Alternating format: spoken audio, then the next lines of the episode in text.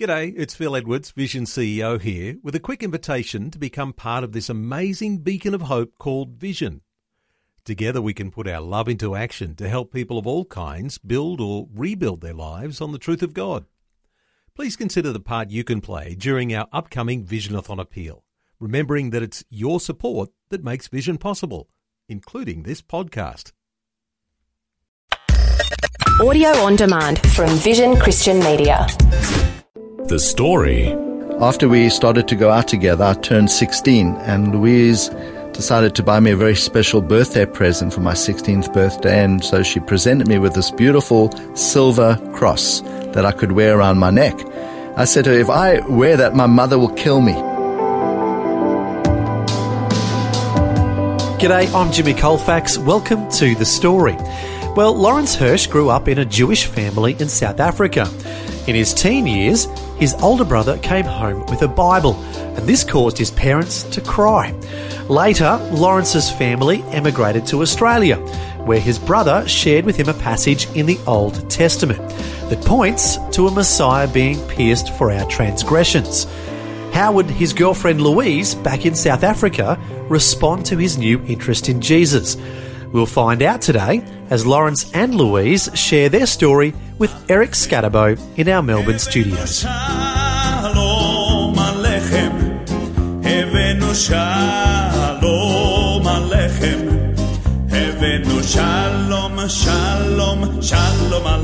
Welcome to the program, Lawrence and Louise Hirsch. Thank you, Eric, and shalom to you. Hey, shalom, Eric. Shalom to you too. Shalom means peace. Do I got that right? Absolutely. All it right. also means hello and goodbye. oh, okay. Well, that's a very practical word. Helps you out in a, in a lot of situations. Certainly does. Excellent. And now I, I mentioned that you are Lawrence and Louise Hirsch, so I kind of gave away a little of the story that you eventually got married. Yes, we are. We're married now uh, for 34 years. All righty. so we're going to go back in time and find out how that all came about. But let's first begin back in South Africa. Lawrence, what was it like growing up in a Jewish family in South Africa? Are there, are there many Jewish people there? Well, uh, it's an interesting history of the Jewish people in South Africa.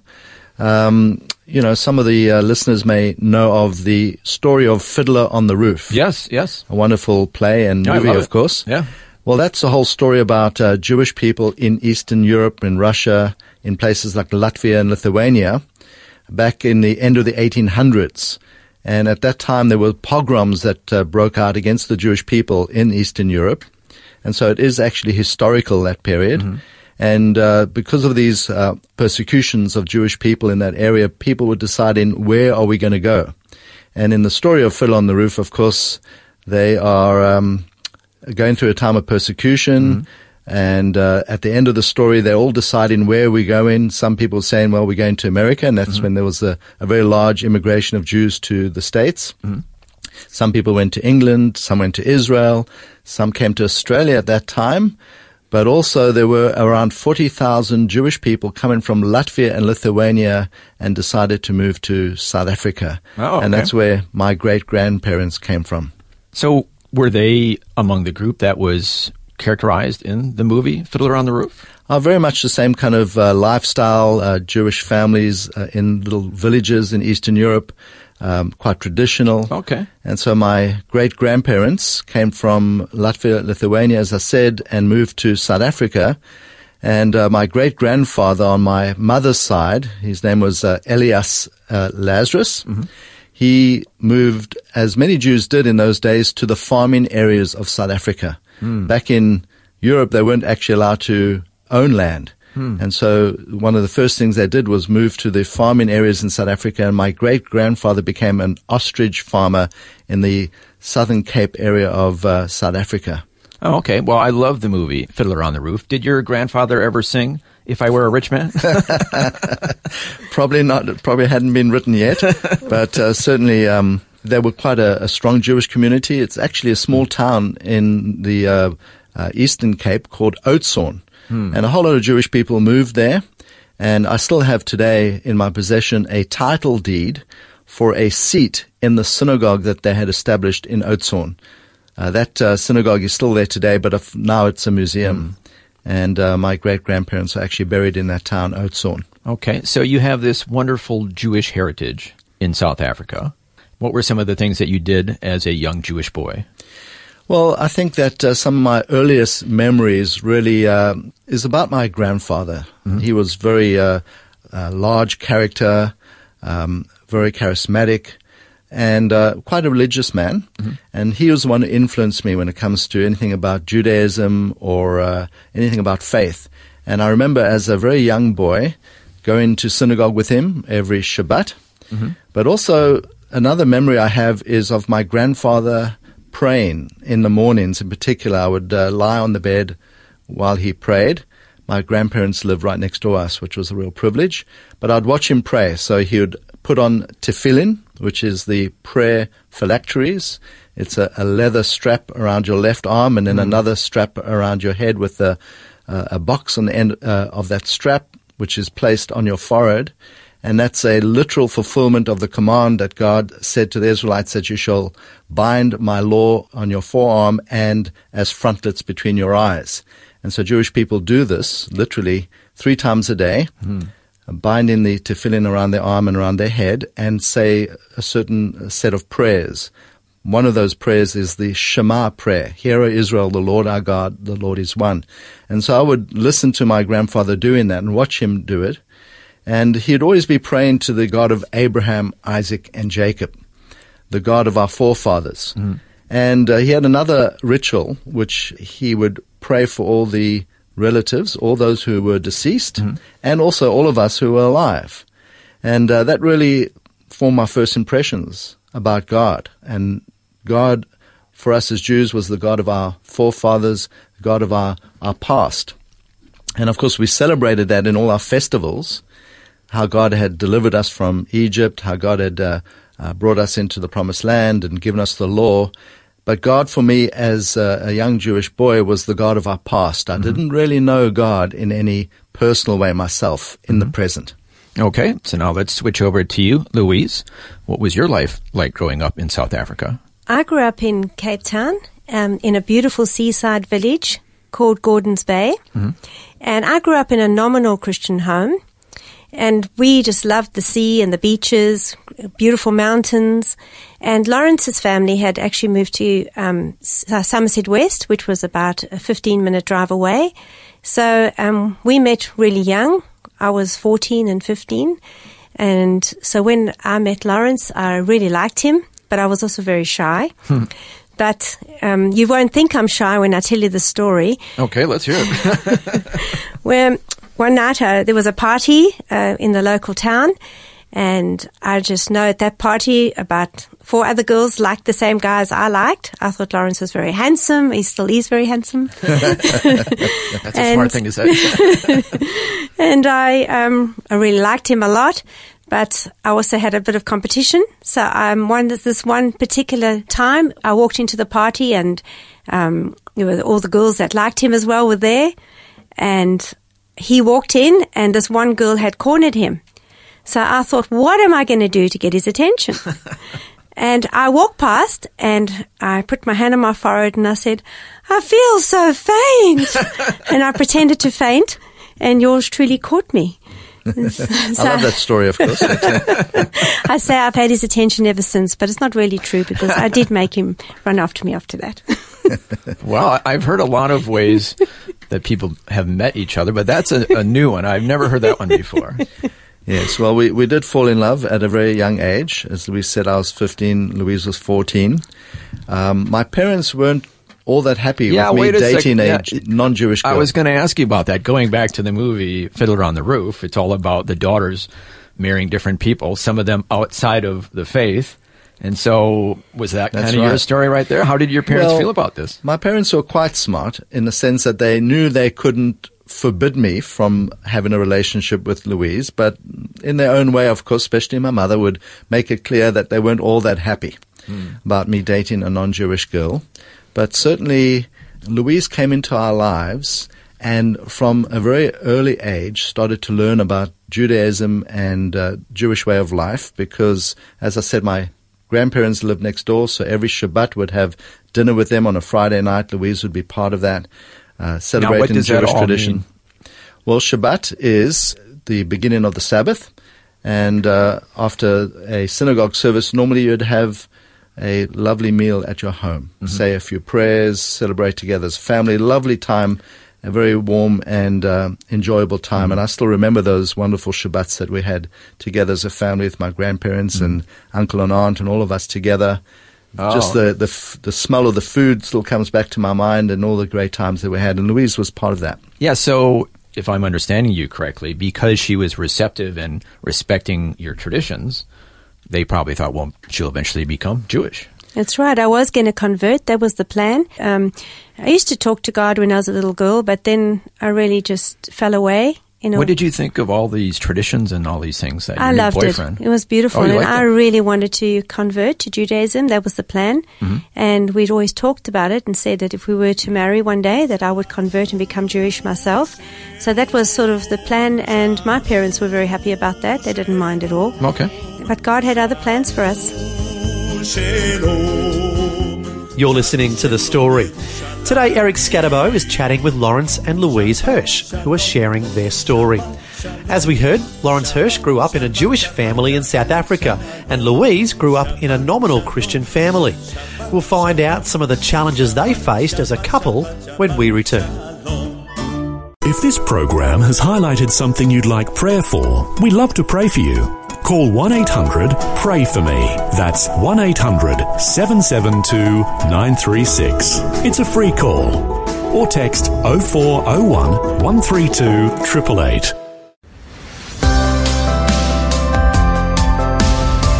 Hi, I'm Jimmy Colfax, and this is The Story. We're continuing with Eric Skattebo chatting with Lawrence and Louise Hirsch. As we heard before the break, Lawrence Hirsch grew up in a Jewish family in South Africa and Louise grew up in a nominal Christian family. Next, we'll hear some of the challenges they faced as they grew in their relationship.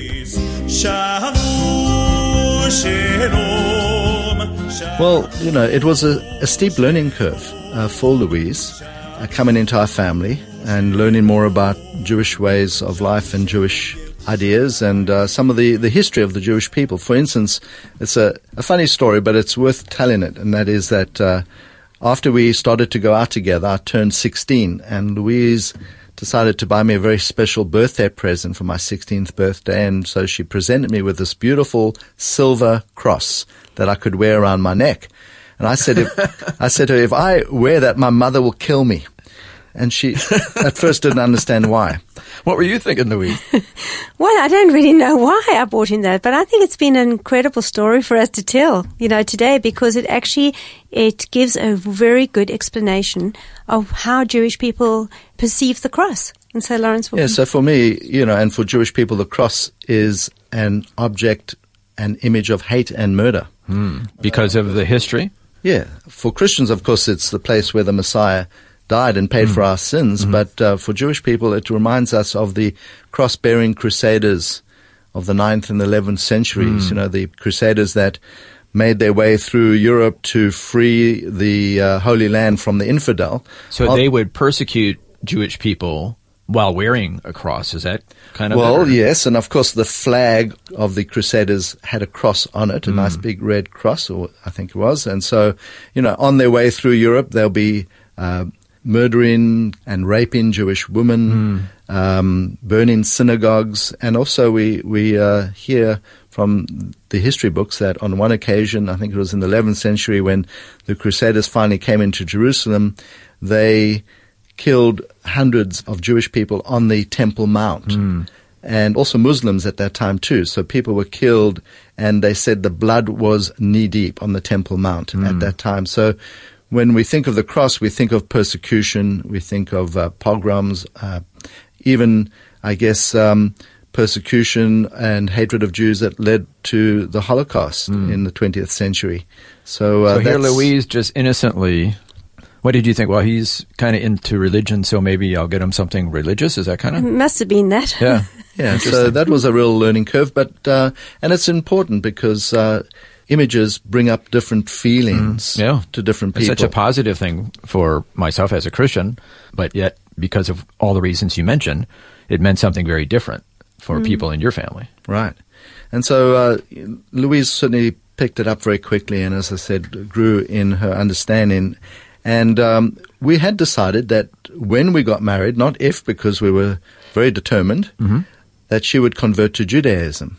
But then something else happened, and that is that my parents, like many other Jewish people at the time in South Africa, were worried about the future in South Africa. And it was a time of turmoil. Uh, there were a lot of riots.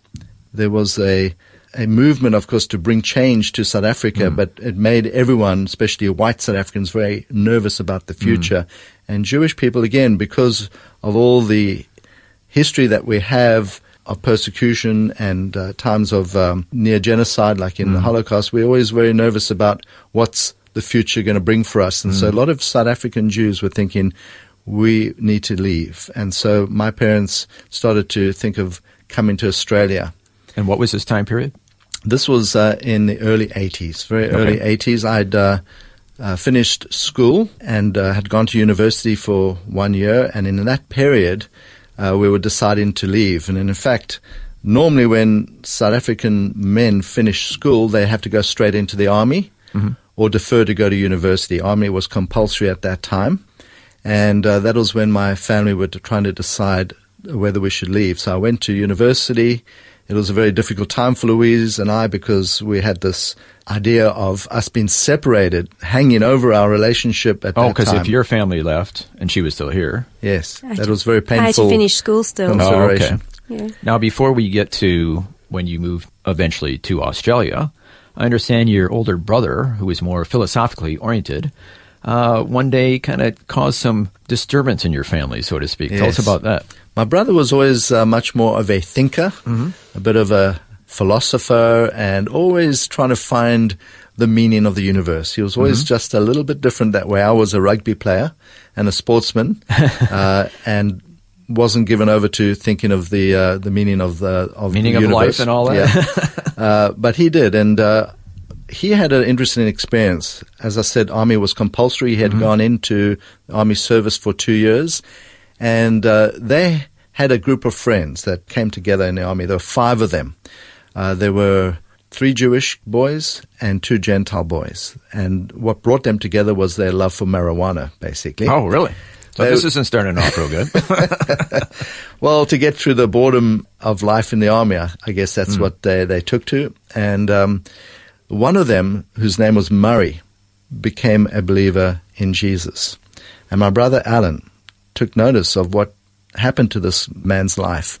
Murray uh, stopped smoking, stopped taking drugs, and yet uh, my brother noticed that he walked around with more peace than the rest of them put together.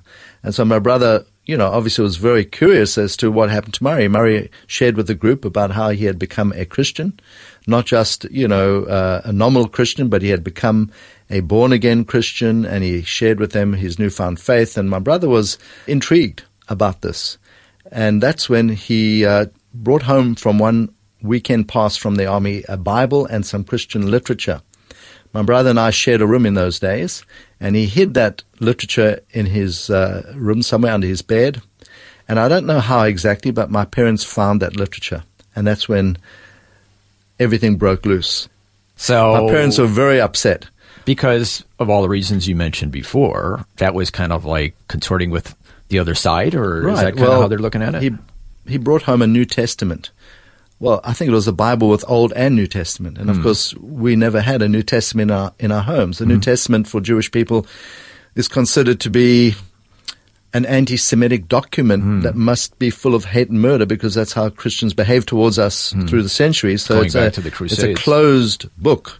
So the fact that he brought one into the home, even though my parents themselves were not religious, they were certainly traditional and culturally Jewish and were very upset with my brother and uh, wanted to put an end to any notion of him believing in Jesus. And so there was a lot of screaming and shouting and Oh, my wow. dad was cried and my, my mom pleaded.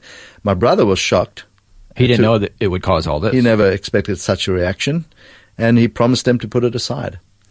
But uh, it was after that period when we moved to Australia that my brother, having come to a new country like we had just moved and coming out of our comfort zones, coming to a whole new country and uh, culture, um, he started to think more again of Jesus, and he landed up in a job where the manager of that store that he was working in was a born again Christian.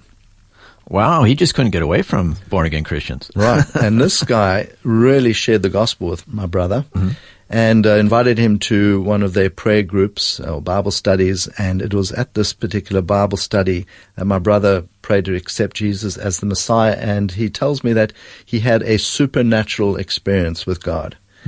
And uh, his life was completely changed. And he began to share this with me. At first, I thought he had lost his mind completely. He'd always been, as I said, the open-minded one, and we thought now he had become so open-minded that he lost his brains. uh, he said he came to, you know, believe in Jesus. Jesus had changed his life. He's come to love Jesus. These were all very foreign concepts to us and awkward for us. And my parents were again very, very upset with him. But he persevered. We all thought that he would Just a uh, phase. it'll be a phase. It'll go away. But he didn't. He persevered, and uh, in fact started uh, Bible study and went to Bible school. And um, at that time, he was really witnessing to me, and he began sharing with me from the scriptures. And also, he was quite smart. He had placed a prayer next to my bed, a, what I know now as the sinner's prayer.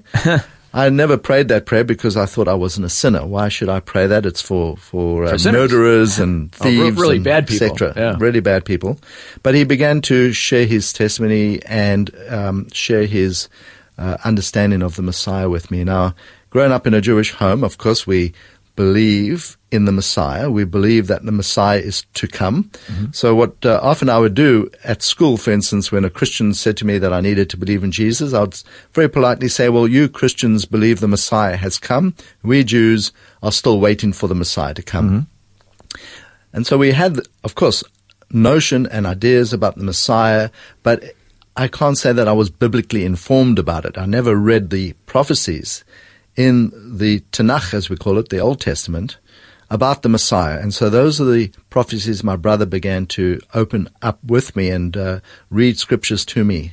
Uh, he read scriptures, for instance, from Jeremiah chapter 31 that spoke about a new covenant that God would make with Israel. Now, when I grew up in Judaism, I'd never heard of a new covenant. I'd always heard of the covenant, the Sinai covenant, the law. So it was quite a surprise to hear about a Brit Chadashah, a new covenant that God would make with us. And then I think the final nail in the coffin, if you like to put it that way, of me coming to faith was really prophecy in Isaiah chapter 53, mm-hmm. which I now know as the, the suffering servant song. And it's an amazing prophecy about a suffering servant of God who would be innocent, but he would take our sins upon himself, that he would be crushed and pierced for our transgressions. Now, when my brother first read that to me, I said, well, interesting. That must be from the New Testament because he hadn't told me where it was from in the Bible. I assumed it was New Testament, and he showed me he had read from the prophet Isaiah, a Jewish prophet who wrote 700 years before Jesus. So that really, really hit home. Hmm. Reading all about the suffering servant dying for our sins, and that he'll be buried and rise again from the dead. So that really struck a chord in my heart, and I started to ponder in my heart about Jesus being the Messiah. But what I think is really amazing is back home in South Africa, Louise was going through a similar experience with her brother. I'll let her tell the story. My brother Mark was surfing and we were very close. And he came one day, home one day, and he said to my mom, Hi, mom, I become a Christian. And she said, What? What do you mean, Mark? You've always been one. And he said, No, Mum, it's different. I've accepted Jesus into my life and I just have made a personal commitment to him. And we didn't know what that meant, but we did watch his life. And his life changed so much so that it really made an impact on us. So what happened was um, Lawrence was um, in Australia and he phoned me one night and he said, "Guess what? I've become a believer in Jesus." And I said to him, "So have I." And it was on the same day that we had gone to a church meeting with our brothers, and we both made a commitment to the Lord on the very same day in different parts of the world. The very Yet- same day. The very same day, just separated by eight hours because Australia was eight hours ahead. And we had no idea that both of us were thinking about, even thinking about Jesus or Yeah. a relationship with God. Wow. So Interestingly, Lawrence, it was through your older brother, and then also it was through your brother as To well. my older brother too. Yes. Yeah. Actually, my brother took me to the Bairnsdale AOG church because he was working out at a Christian campground out that way. And I went to this church service and I tell you, I felt awfully uncomfortable. My toes were crunching in my shoes. I felt very agitated during the happy clappy singing and um, and the preaching. But there was obviously something had happened in my heart because when the pastor gave an altar call at the end of the service, I put up my hand. My brother couldn't believe it, but I prayed to receive the Lord on the 24th of March 1984. And as Louise said, on the very same night, back in South Africa on the 24th of March 1984, she prayed to receive the Lord also at a church service. Wow. The So same day. A miracle Wow. that God did in our lives. Unbelievable. Well, that's just the beginning of your story. We're going to stop it right there because we've run out of time for this first part of our conversation, but we'd like to have you come back again next time to tell more of your story. Will that be okay? It'll be a pleasure. Thanks, Eric. Well, that was part one of Eric Skattebo's conversation with Lawrence and Louise Hirsch, who were both originally from South Africa. And it was great to hear how God was working in their lives simultaneously to bring both of them to faith in Him. We invite you to join us again next time for part two of Lawrence and Louise sharing their story. We'll find out how they become involved in ministry to Jewish people and how, unfortunately, they have faced some extreme challenges regarding the health of their daughter Sarah. All this and more is coming up next time. Meanwhile, we'll end today with the verse in the Bible that was instrumental in Lawrence putting his faith in Jesus. It's Isaiah chapter 53 verse 5.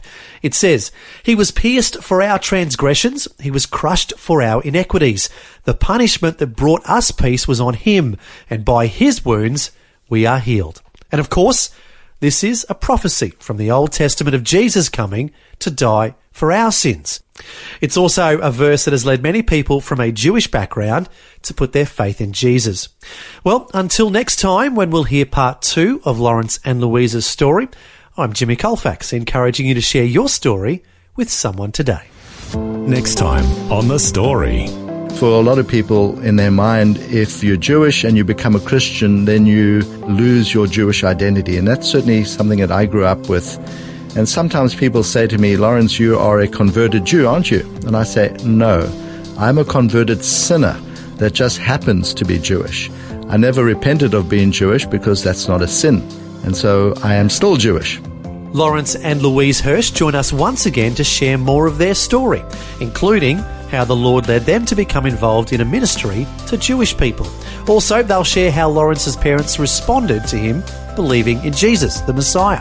All that and more next time. The Story. Just another way Vision is connecting faith to life. This program is a production of Vision Christian Media. To find out more about us, see vision.org.au.